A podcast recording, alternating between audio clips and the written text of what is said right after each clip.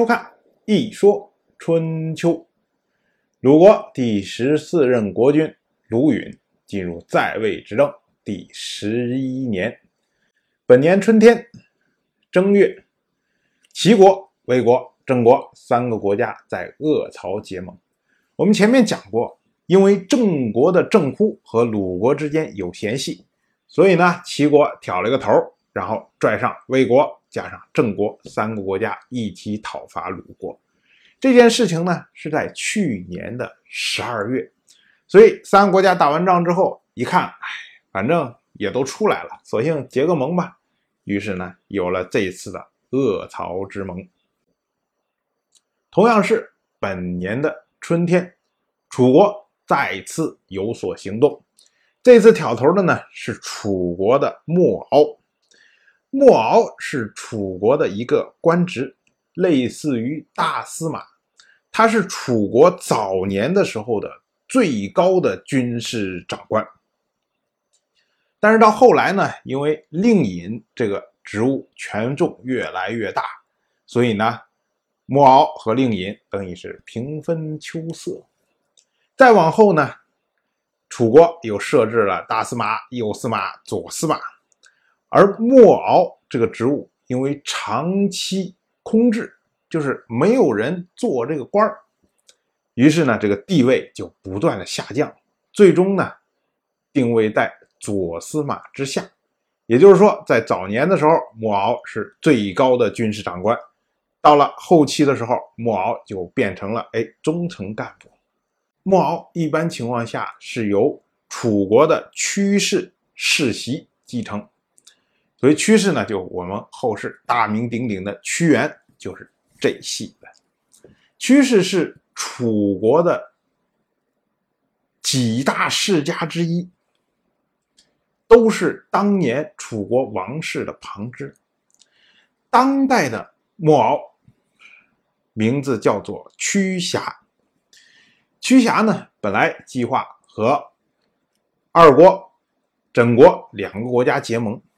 我们前面讲过，楚国这几年动作频频，不断的向外扩张，先打了隋国，又打了郑国，所以呢，汉江诸姬这周边的这些小国对他非常的不安，于是呢，这些小国就联合起来准备对付楚国，而楚国呢，则在这个时候改变了策略，将军事进攻改为了外交手段，所以呢，就希望。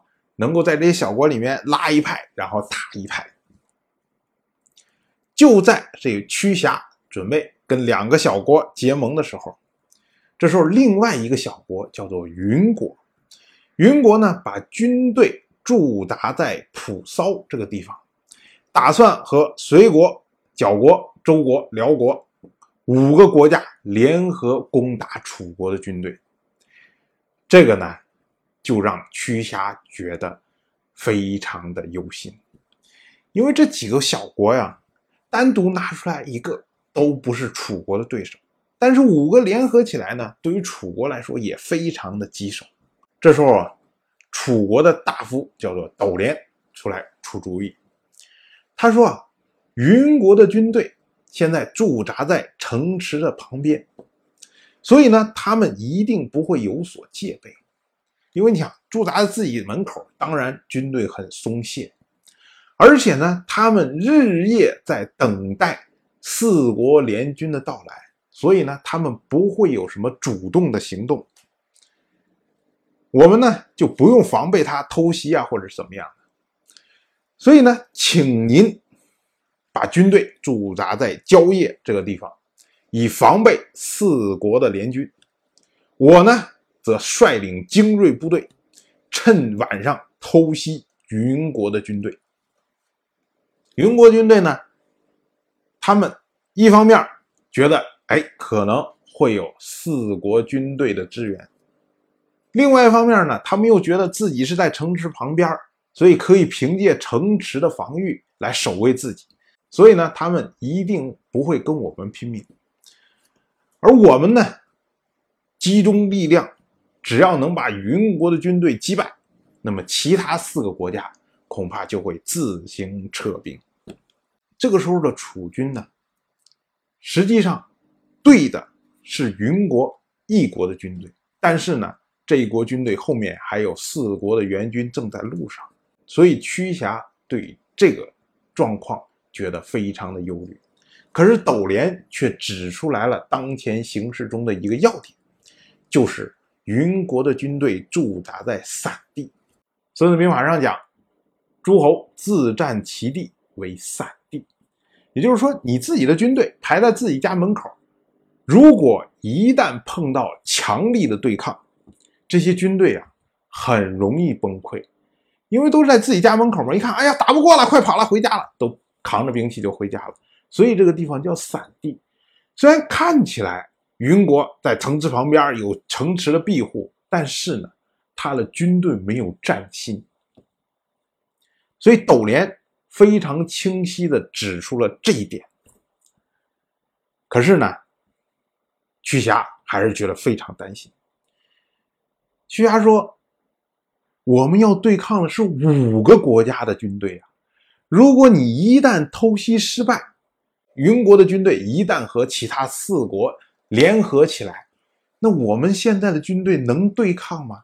我们主动的这么着去攻击强大的敌人，所以屈瑕提了自己的看法。他说：“你要是想进行这样的军事行动，是不是呢？我们向国军先请求援军呢？”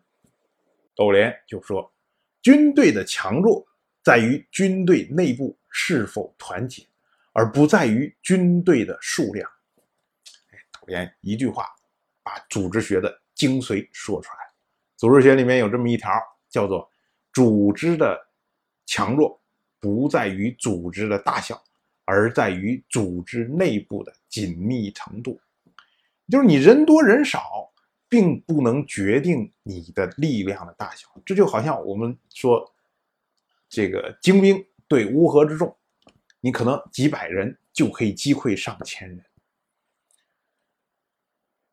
当然，屈瑕不知道组织学是怎么回事所以呢，斗连又进一步的举例说：“你看，想当年商周之间力量对比何其悬殊啊！但是周以弱小的力量，最终能够把商击溃。这个事儿呢，您。”也就是屈瑕也有所耳闻吧，所以呢，只要我们能够同仇敌忾，抓住战机，根本不需要什么支援。可是这个屈瑕呀，听了这个 还是觉得不放心。他说：“要不然我们先占卜一下胜负。”结果斗连一张嘴又说了一句名言，他说：“啊，不以决疑。”就是说我碰见一个事情的时候，我有纠结，我搞不清楚，我觉得左边也行，右边也行，这个时候才要占卜来决定怎么着做。其实我们现在也是这样的，你有时候你说这个两份工作过来了，到底选哪一份啊？然后你纠结的时候，你可能说，哎，那不行的话，我就投个钱吧，拿硬币叭一扔，是正面的话就是这个，反面的话就是那个。哎，这就是这个就是不以决疑的意思。可是呢，我们现在的情况只有这么一条路，就是立即出兵击败云国的军队。否则的话，他们一旦五国联军，那我们麻烦就大了。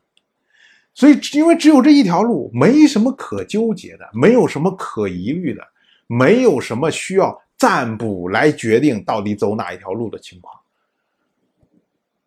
所以，这种情况下，我们还需要占卜。结果，屈瑕被说服了。